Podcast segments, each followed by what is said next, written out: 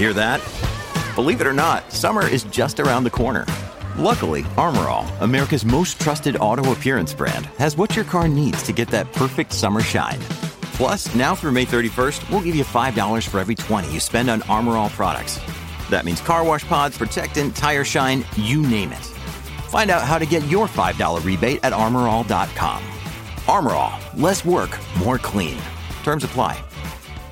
With threats to our nation waiting around every corner, adaptability is more important than ever. When conditions change without notice, quick strategic thinking is crucial. And with obstacles consistently impending, determination is essential in overcoming them. It's this willingness, decisiveness, and resilience that sets Marines apart. With our fighting spirit, we don't just fight battles, we win them. Marines are the constant our nation counts on to fight the unknown. And through adaptable problem solving, we do just that. Learn more at marines.com. When you need mealtime inspiration, it's worth shopping Kroger, where you'll find over 30,000 mouthwatering choices that excite your inner foodie. And no matter what tasty choice you make, you'll enjoy our everyday low prices, plus extra ways to save, like digital coupons worth over $600 each week. You can also save up to $1 off per gallon at the pump with fuel points. More savings and more inspiring flavors make shopping Kroger worth it every time. Kroger, fresh for everyone. Fuel restrictions apply. Mary redeemed a $50,000 cash prize playing Chumba Casino this year. I was only playing for fun, so winning this was a dream come true. Chumba Casino is America's number one social casino experience. It's serious fun. With over 80 casino style games to choose from, you too could win life changing amounts of cash. Be like Mary. Log on to chumbacasino.com and give them a whirl. That's chumbacasino.com. No purchase necessary, void or prohibited by law. 18 plus. Terms and conditions apply. See website for details. The voice in the preceding commercial was not the actual voice of a winner. Mary redeemed a $50,000 cash prize playing Chumba Casino this year. I was only playing for fun, so winning this was a dream come true. Chumba Casino is America's number one social casino experience. It's serious fun. With over 80 casino style games to choose from, you too could win life changing amounts of cash. Be like Mary. Log on to chumbacasino.com and give them a whirl. That's chumbacasino.com. No purchase necessary, void or prohibited by law. 18 plus. Terms and conditions apply. See website for details. The voice in the preceding commercial was not the actual voice of a winner. From Autosport.com and Autosport Magazine, I'm Martin Lee, and this is the Autosport Podcast.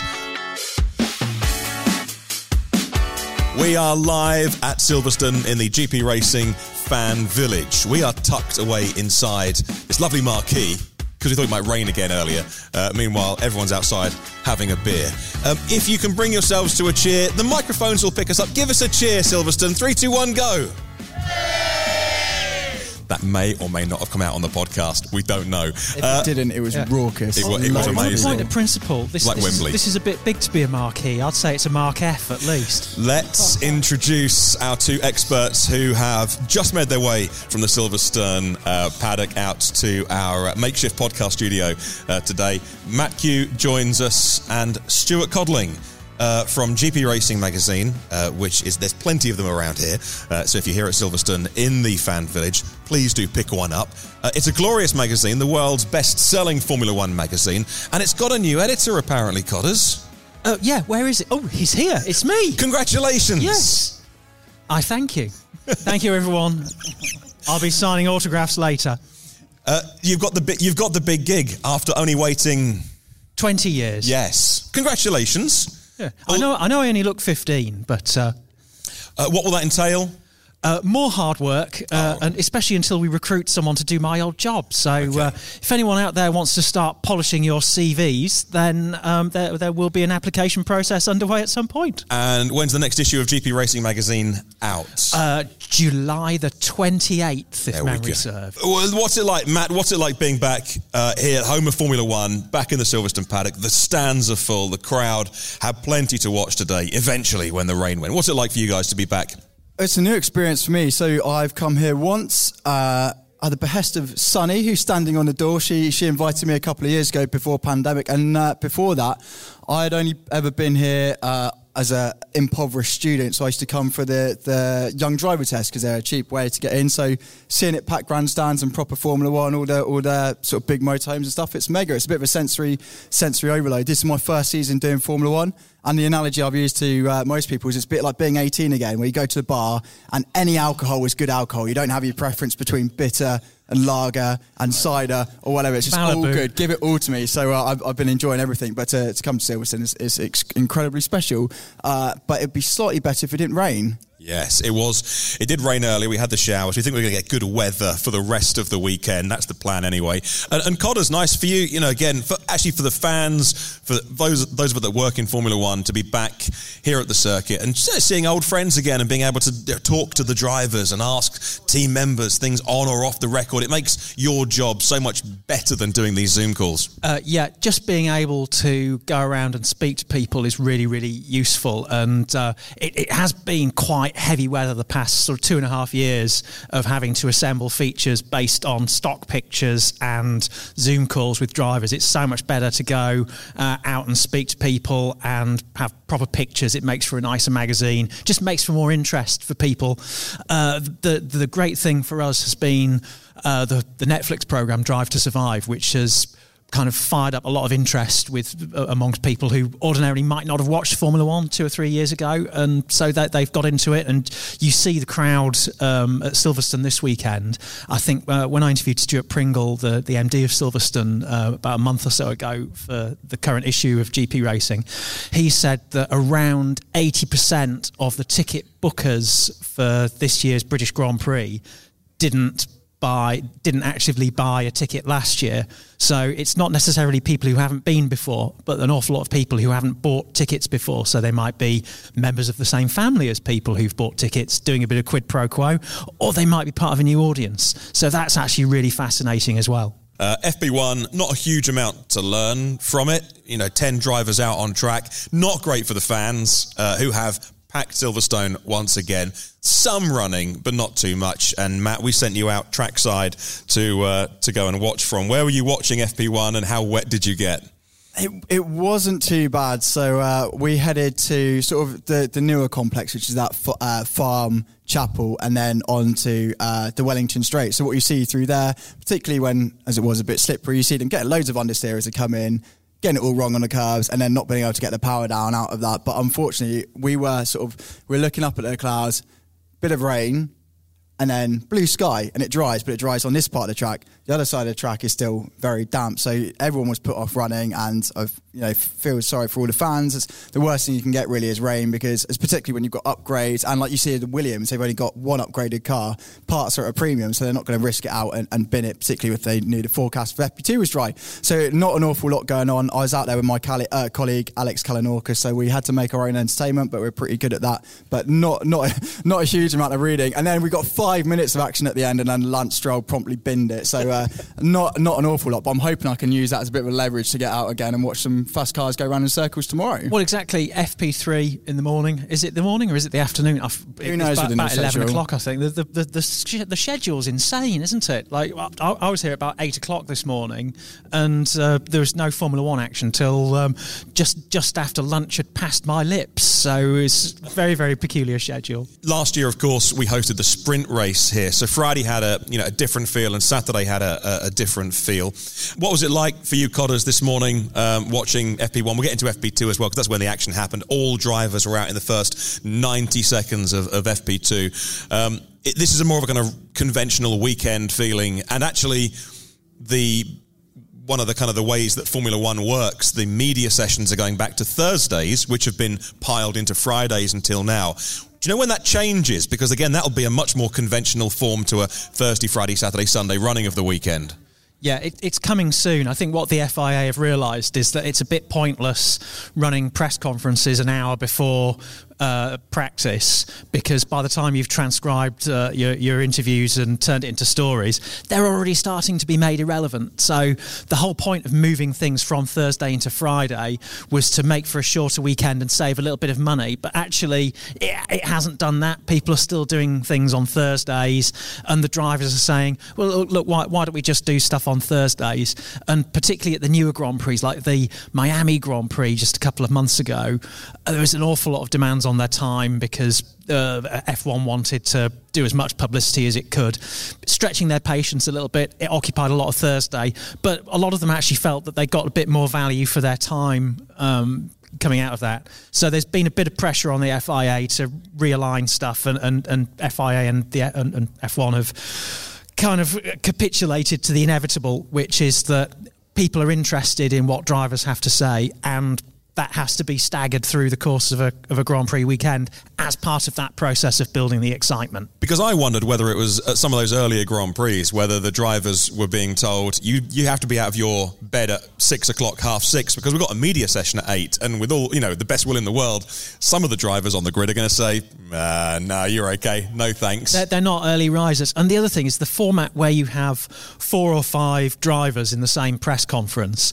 Um, I, I, I don't know if, if the crowd have observed this while watching these on TV, but the average racing driver has the attention span of a three year old.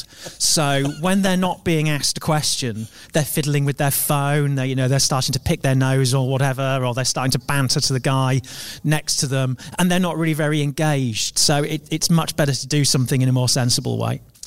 Uh, FP1 this morning, Bottas topped the damp first practice uh, with a 142 249. Uh, doesn't really count. FP2, Carlos Sainz and his Ferrari led the way ahead of Lewis Hamilton and Lando Norris. Max Verstappen fourth in the timesheet. But I want to ask these guys how much of that was a real lap and how much was he hindered or not pushing. Uh, Charles Leclerc in fifth, followed by Fernando Alonso in the Alpine, still running well. Uh, Sergio Perez in the second Red Bull. George Russell in the second Mercedes. Danny Ricciardo uh, in ninth for McLaren. And Lance Stroll keeping it on track in 10th for the Aston Martin. So, um, let me ask you first about the, uh, Matt, let me ask you first about the quick runs and that finishing order. How representative of that is real pace? I mean, no one's doing glory runs. It's not testing trying to attract a sponsor. But how much of that is real, sp- real pace uh, from your analysis? at this point, we have the usual FP2 caveats, which we don't know about fuel loads and we don't know about engine mode. So this is all speculatory. So we use soft language like you may seem or you might find rather than go, this is what's happening. The Sainz pace looks pretty genuine to me. Verstappen won the Red Bull. We know, you know, it's quick, so you could argue they're sandbagging. But two, he had a you know pretty busy session. He was fighting that red light warning that was going off. He was complaining of noise, thinking something's rubbing. So not necessarily in the loop. And then, uh, and then, would the cynical part of me say that Hamilton being second and Norris third is uh, a bit of a glory run, bit of a low fuel dash, sort of uh, repay the fans for sitting out there in the rain when I got to watch not an awful lot perhaps I am that cynical to suggest it's a bit of a glory run, but we've got some long run times which we'll come on to. Not the sexiest thing in the world, but it says Mercedes and, and McLaren are, are, closer. But I think that Ferrari pace is genuine, and and the flip side to that is a Red Bull pace. What Max Verstappen in fourth, you know, is probably a bit slower than where they are, and again with Perez in, in, in seventh, and and the Alpines have looked good the last last few races. So I think Alonso in six places, yeah, that's probably about right and it looked like there was a bit of, as you can see from my notebook, there was a point where my, my pen ran out of ink and I had to go to my, my B spec pen. Such is uh, the way we are funded. the uh, Max, Max Verstappen spent quite a long time in the garage with lots of changes being made to the front end of his car. So we, we have to factor that into account that maybe we haven't seen the best of the Red Bull yet. Codders, is there any chance that, you know, every home race the local press, the national press, will will do a uh, you know, make more of a song and dance about it. Is there any chance that all the headlines being written overnight, you know, Lewis Hamilton, he's back? What's your take on that and his uh, his quick pace and and any upgrades that Mercedes might have brought to the track today? Well, yeah, I, I think the reason my pen ran out of ink was that I, I, started writing out everything that Mercedes had done to the car. What have they done to the car? What have they done to the car? Well, they, they, they've done so much detail stuff. It's actually amazing. So they've they've thickened the, uh, the, the front suspension, the push rod and and the rear leg where they meet the chassis, not for any strength purposes, but just to change the airflow pattern. So they set up beneficial vortices that help make the floor work better. So this is sort of clear wind tunnel work. Um, going on. There's there's new vanes all over the place. There's new floor fences. There's new bib wing, which is the bit um, under bas- basically under the driver's thigh, uh, which sort of splits off air uh, so that some of it goes around the side pod, some of it goes uh, towards the underfloor. Um, they've they've changed the camber of the rear wingtip, uh, which is a track specific change for, for this circuit, and that's just to tweak the balance between drag and downforce. They they want to uh, try and reduce a bit of um, reduce a bit of the drag for the straights because this is this is a fast circuit. Um, the main problem Mercedes face is this bouncing problem, which seems to manifest it most. Uh, at, at, bumpy circuits, they were hoping that Silverstone's smooth and recently resurfaced surface, that's a terrible tautology, isn't it? Uh, would be beneficial, but Lewis was still complaining about a bit of bouncing. I think there's probably an element of, as Matt said, a bit of pushing hard to entertain the home audience. And there's no doubt that you find a bit of speed as a British driver when performing in front of your home crowd. Nigel Mansell always used to say you found an extra couple of tenths. I don't think the car's been transformed into a race winner overnight. But what I would say about Lewis is that there's kind of a myth grown up this year that um, George Russell's outperformed him somehow, and that he's getting his backside handed to him on a on a silver platter by the young guy, and and that's not really the case at all. There's been a lot of mitigating circumstances. It's been very hard to draw any definitive uh, conclusions about what's happening between the two drivers because Mercedes have been experimenting with setups, with configurations. It's actually been very rare, certainly through practice, for Lewis and George to be running the same spec of car. So you you, you can't really compare them in a lot of races. Um, and ditto in qualifying, there's been a few things where you know Lewis might have made a mistake. The, the sprint race at, at Imola didn't work, work out so well other races where people said, "Oh, you know, Lewis did terribly, terribly at uh, at Imola, for instance." No, he didn't. He started on the wet side of the grid, so he went backwards, whereas George started on on the dry side. Um, so there's a lot of mitigating circumstances. Safety car timing in Australia and in Miami also didn't play into his hands. The only time really that those two guys have been on track on the same type of tyre at the same time has been in the final stint at, in Canada. So it's so early to actually say that Lewis should be sort of handing in handing in his watch and uh, going cruising off into the sunset. I think there's there's plenty more. With the Lucky Land slots, you can get lucky just about anywhere. This is your captain speaking. Uh, we've got clear runway and the weather's fine, but we're just going to circle up here a while and uh, get lucky. No, no, nothing like that. It's just these cash prizes add up quick. So I suggest you sit back, keep your tray table upright, and start getting lucky. Play for free at LuckyLandSlots.com. Are you feeling lucky? No purchase necessary. Void where prohibited by law. 18 plus terms and conditions apply. See website for details. Oh, plenty more to come from him. Nigel's here. Mansell is in the hotel next door, in the posh one. So you might he might be wandering around, and you could perhaps grab him for a few words in your quiz later. Yeah, get him to do some table magic. Oh no, he nearly set Billy Monger on fire last time he Hang did on. that. So good luck with the quiz later, by the way. So well, yeah, hopefully some people out there listening uh, right now will be coming to the quiz. We have prizes.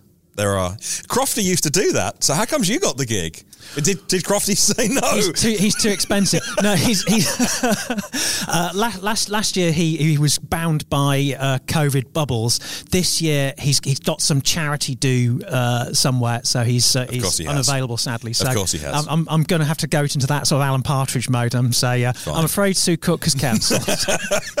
hey, last year we were on this same stage recording this, uh, but all laid out two meters apart. So it's nice to be back and, a degree of normality. Right, um, Matt. Let me ask you about uh, McLaren in that case because Lando third. Now we, we saw some. Um, some strangeness with him being dropped off the jacks, uh, which is embarrassing more than anything. Um, but talk about McLaren. Uh, Lando was third uh, today, and not too far off the uh, of Carlos Sainz's pace. Uh, Daniel Ricciardo ninth. Uh, what do you make of that? Difficult to say. is the honest He answer. might be fast. Is the answer? Well, I'm going to put it the other way around and say, look, it's looking more like he might be he might be slow. So that that McLaren, we've seen the flashpoint. So in Imola, it was an opportu- opportunistic podium. In other circuits where you know they they put together a run of form, you think they've cracked it, which is you know uh, not where they were at the start of the season, but actually after how bad the results were for both uh, Norris and, and Ricciardo in, in Montreal. Certainly the lack of pace they've gone, actually, no, we just had some circuits that suited us. And we come to Silverstone and they're a bit off the boil. So the stuff we're looking at, and yes, it's carried away, it's easy to get carried away with Norris in third, the end of FP2. Come on, you know, that's that's that gives us confidence overnight. But I'm uh, uh, so a bit sad. So I've been looking at the long run data. And what you have here is. Uh, Norris did 14 laps on the hard tyre and his average lap. So, how you work that out is you take the 14, and if they're about, you know, five tenths within five tenths either size of like an average, you think, yeah, decent. If if they're way if you think he's locked up, gone off, so you've been that uh, you've been that to one side or you put that to one side. But his average lap was a 134.76 on the hard tyres, 14 laps of that. And what does that mean? Well, it's quite hard to say because Pirelli usually sort of release a differential but uh, of what it is between compounds. So the hard compound is obviously two away from the fastest soft, uh, but we haven't been given that dof- differential so far. But you can estimate it's usually a little over half a second, six tenths. So that would put him, let's say, at a 134.1 on the soft. That puts him half a second behind Sainz, four tenths behind Leclerc, six, seven tenths behind Verstappen. So the long-winded answer to your question is McLaren's pace here looks like what McLaren's pace has been sort of the whole season, where it's it's, it's in that if you're like upper middle of the midfield, but they're not. I, I you know I don't think they're going to set the world on fire here just their brakes. I think "set the world on fire" is probably an inappropriate um, turn of phrase, given that we all had to pile out of the press room earlier. We did. We had a, there, was a, there was a fire drill. We had a fire drill. Someone I don't know stuffed up with catering or whatever. But we got told this was the toast. We got told this was not a drill, and please, please leave and head oh outside. Goodness. Uh, in terms of tyres, three hardest, uh, the well, the hardest compound of the five here at Silverstone. Um, obviously, a you know, smooth circuit, but very high speed circuit as well. Codders, how much do you think tyres could play into the, uh, this weekend and the various teams and how their uh, their cars suit different compounds? Uh, it's a tricky one, isn't it? Because we saw earlier on that uh, George was complaining about uh, lack of grip on the hard tyre. Very often, something happens. You, you sometimes see um, some cars working better on the hard tyre. Um, McLaren seems to favour harder rubber. Um, but you know it's, it's still not in the window where it's a, a race winning car. So when you when you look at, at the, the, the, sort of the top two cars at the moment, the Ferrari and the Red Bull, a lot of races have come down to how hard they, they work the tyres because there's sort of so little difference between them in terms in terms of outright pace. At Silverstone, it's it's a track that's hard on tyres, so I, I would say that whatever you can do on the medium to sort of maximise pace and life um, that that'll be what they're looking to achieve. The, the, trouble is that they, they lack the running today, and also the rain made made the track a bit greener. So they're, they're going to start tomorrow almost from a fresh fresh page, especially if it rains again overnight. Now, where we are recording this, we are the other side of Maggotts Beckett's complex, one of my favourite places in the world to watch a Formula One car. You'll never see an overtake here, uh, but it will just melt your brain about how a car can change direction that quickly. Um, I absolutely love it, and we're the other side of the, the fence, as it were, um, in the in the in the campsite here. So, um, l- looking at th- those kind of corners when we were looking at the replays earlier um, on TV, Matt, and you've been looking at the long run pace as well looking at how much Lewis was having to fight the car, how much steering angle he was putting into the car, and how in control Verstappen looked. One car looked turned up on the edge. One car looked to have load spare. And again, you know, my point on, on, on Max is he was complaining about that rubbing or something. He wasn't happy. He didn't get a clean a clean lap. You've looked at the long run pace. Is it looking like a battle between Red Bull and Ferrari this weekend on Sunday? Yes.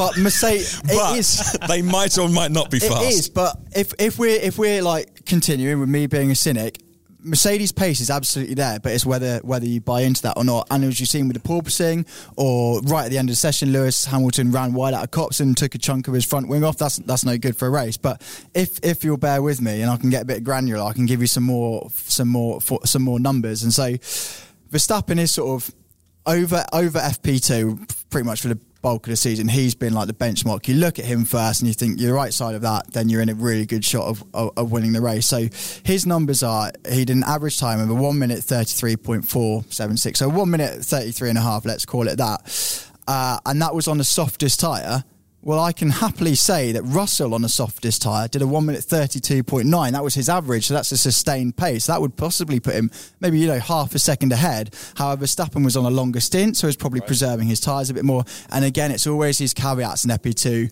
what were they doing in terms of engine mode? How heavy were they running in terms of fuel? And also drivers backing off. So, you know, when you're watching on TV, you get sector one, sector two, sector three. We're very lucky to have access to micro sectors when a lap is broken down into what, like sort of 21, It's too far away for me to count. I can just see the little yellow, uh, green, and purple blocks. Exactly. If I, I, I had more faith in the weather, so I got contacts in today and wear sunglasses. I now can't see a thing on my laptop screen. But anyway, you see it microseconds down, and basically it's still the same principles. Purple's fastest overall, green's personal best, and you have grey. And sometimes they'll put a, a, run together of three grey sectors, and that's because Max may have potentially lifted on Wellington Straight, Hangar Straight, whatever. So you've always got those caveats again, which is why we sort of use a bit of softer language around it. Uh, but then what else we've got? Hamilton's average uh, lap was a 33.8 on the medium, which puts him identical to Leclerc. And again, Leclerc we expect to be there or thereabouts, fighting for the win. Red Bull come here obviously in a really good run of form. They've they've uh, they're not bringing updates here, so they're they're very sort of or nowhere near as sweeping as Mercedes. So they're very rich in terms of data. They know what makes this car tick. Whereas Mercedes, as we've seen all the way throughout the season, sometimes it works, sometimes it doesn't, and they've had really like a, a struggle just sort of isolating what really unlocks this car.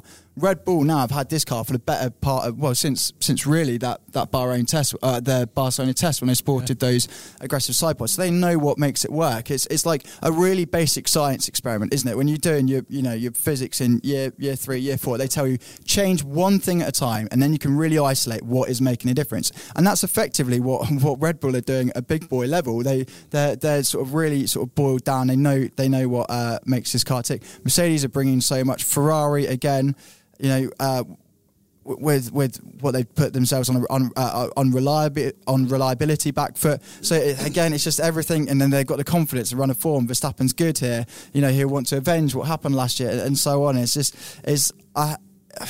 Know, we can look at the numbers, but it's also like a psychological thing, and you know, it all puts in Red Bull's camp, I think. Okay, so and then Codders on Ferrari, um, talking about how they've come to Silverstone on the back foot. Again, we've left those street circuits behind. We've come to a normal racetrack. What? How are you feeling about Ferrari having seen two sessions now, one and a half sessions really? I was almost surprised to to see Sainz at the at the top of the timesheets because uh, traditionally uh, the, the the whole setup of this year's Ferrari has been that they've designed the engine, the, the, the, boost in such a way that it delivers a strong punch right. out of the slow to medium speed corners, and that comes at the expense of deployment from the electrical system at the top of the range on the high speed bits. Uh, whereas the Honda engine in the Red Bull is the opposite. They've they've tuned it so it has more deployment at the top end, so it's it's fast on the straights. And in order to compensate for that, Ferrari's been having to tweak and, and remove downforce, remove drag, and, and really push to the edge of what they can get away with in terms of, of tyre degradation and making the car a bit edgy.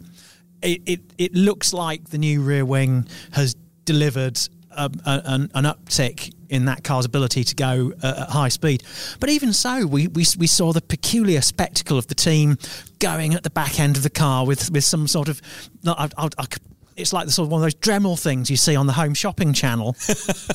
all the teams love a Dremel. They all that's how they got the wheel off the Mercedes. Was it last year when it welded itself on? They just went to it with a Dremel for about four days. Yeah, yeah, just uh, drill through it as if, as if like a model kit. Um, and let's talk uh, a little bit out of order. But Albon was 14th, and uh, Nicholas Latifi 20th in the in the Times today. But I want to talk about Williams slightly out of order, home team of course. But if anyone's watching this on TV this weekend, they're going to think that car looks a little bit different than it was before. Talk us through what Williams have bought, a big upgrade package. Yeah, and, and as, as, Matt said, in, in the spirit of changing one thing at a time, they've changed one car at a time. everything. Here's our B-spec car. they, have they've, they've changed everything on one car. And, and you could see it going around. It, it looked a lot like the 1992 Brabham with, it, with its pink and blue uh, colour scheme. They had so much flow-vis on that car, and, and Alex Albon's job was basically to just drive around with the flow-vis on and gather data about how this this new package works. And, and a phenomenal amount of work has gone into that because uh, to make this make that change of side pod, they've had to change the whole way the the cooling system works. So at the beginning of the season, they had gone for quite an aggressive Mercedes style solution with a, sh- a two small, sharply angled uh, radiators in the side pods uh, at, at the front. So it was quite a bluff face to the airflow, but then it sloped away quite aggressively at the back to sort of try and, and, and generate as, as much sort of downwash towards um, the, the, the beam wing, which seems to be the all important uh, arbiter of, of, of helping to scavenge air from under the car it's looking like that system is maybe not the ideal one. Okay. And certainly that car looked a little bit big because it had what was known as a sort of a, a, saddle radiator across the top of the engine, which made the, the engine cover quite bulky. So what they've done is gone for a sort of Ferrari style and, uh, and Red Bull style solution of larger radiators on each side mounted very horizontally and, and more of a conventional side pod arrangement. So that's, that's taken a lot of work and probably cost them a fair bit of money. And uh, and Matt, we do get all the information from the FIA when they bring uh, teams bring updates, which is you know useful for us. How much of it on the Williams is the stuff we can see, and how much is it the stuff this season with the aero changes that we don't see with the naked eye that is under the skin of the car? It's sort of 50, it's sort of 50 50 okay. so there's a lot of new stuff to see uh, with with the Williams and I suppose it's helped by having two separate cars here. You've got an A and a B spec sort of right next to each other, so you can compare. And, and the interesting thing is, I remember uh, in Bahrain when this sort of size zero side pod on a Mercedes turned up, and I said to Nicholas Latifi, like at a very base level, the Williams looks, looks most like the Mercedes. Mercedes have won the last eight constructors championships. So that must give you confidence you're doing the right thing. And now what are we halfway through the season? and now they look like the Red Bull and the Ferrari, and, and nothing like it at all. But with the ground effect, it is all about what the floor is doing underneath, which right. is why sort of you know, uh, when when the cars stop on track and they get craned, they have not over the covers that go over the top, but now sort of uh, uh they, fitted they, mattress They have like a valance, don't they? You've got it on the valance. Uh, but they've, they've, got all of that, and it's why getting pictures of those uh, of the uh, of the underneath the cars are like hen's teeth. You just can't see them anywhere. It's where all the tech secrets are. So we can look at the side pods and go, that looks different. That's got the really savage undercut, the Red Bull, or the mm. concave like bathtub of the Ferrari. But it's what we can't see that's doing the business. Uh, working our way down uh, the Alfa Romeos, Valtteri Bottas topped FP1, but kind of meaningless. Valtteri Bottas 11, uh, Sebastian Vettel in 12th, Ocon in 13th, in the second Alpine, Alonso in 6th. Uh, and then I've mentioned Alex Albon 14th, Zhou 15, Yuki Tsunoda uh, in 16th, Kevin Magnussen, the first of the two Hasses in 17th, Pierre Gasly, second Alpha Tauri in 18th, Mick Schumacher in 19th, and I mentioned Nicholas Latifi last. Before, I'm not going to run through all of those, but do you chaps want to say anything about any particular team that's caught your eye in the last couple of minutes? Yeah, just as we were uh, leaving the press room to make our way here, uh, various plans were being put in place of how to uh, forensically go through the, the, the biggest stories of the day. And, and, and, one of the stories that our colleagues are very keen to dig into is, uh, uh dare we say, the ghastly performance of the Alpha Tauri drivers. They've had an absolute shocker today. Uh, so we'll be very interested to find out in, in granular detail what went wrong there. But really, the, the car's slow everywhere and lacking grip. So um, a lot of work to do tomorrow. And Matt, anything that's caught your eye as we finish off the pod today that you want to mention?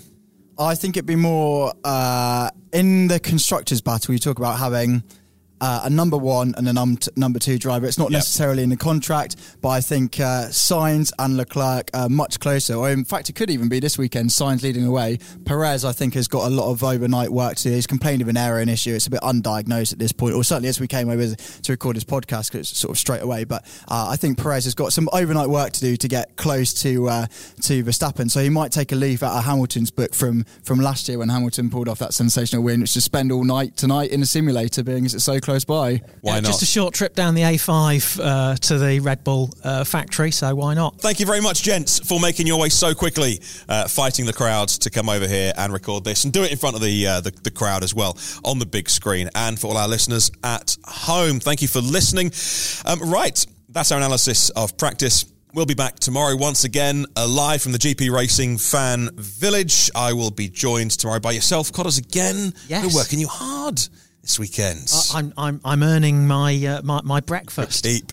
And, uh, and your colleague Alex Kalinauckas, our Grand Prix editor, will be on the podcast tomorrow. Thank Mary redeemed a $50,000 cash prize playing Chumba Casino this year. I was only playing for fun, so winning this was a dream come true. Chumba Casino is America's number one social casino experience. It's serious fun. With over 80 casino style games to choose from, you too could win life changing amounts of cash. Be like Mary. Log on to chumbacasino.com and give them a whirl. That's chumbacasino.com. No purchase necessary, void or prohibited by law. 18 plus. Terms and conditions apply. See website for details. The voice in the preceding commercial was not the actual voice of a winner. Thank you very much for listening and watching. If you have been, and we'll catch you soon.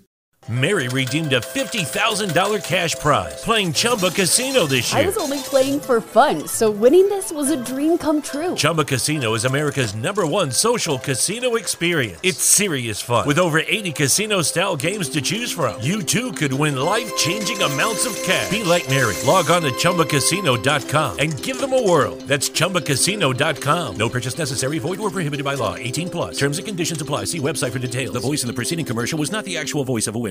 Message and data rates may apply. Guys, got hair loss? I know what you're thinking. Should I shave my head, comb it over, wear a hat? Just stop. This isn't 1970. Keep your hair and your confidence because Bosley, America's number one hair restoration experts, can give you your real hair back permanently. Check them out today because they're giving away an absolutely free information kit and a free gift card to anyone that texts EASY to 203203. Dude, you don't have to look like your dad because this isn't your dad's hair loss treatment. People all over the country trust Bosley because they're ahead of the curve. They use the latest technology to give you your real hair back. And the best part? Bosley's permanent solution is protected by the Bosley Guarantee. Let Bosley show you for free how awesome your hair could look with an absolutely free information kit and a gift card for $250 off. Text EASY to 203203. That's B A S Y to 203203.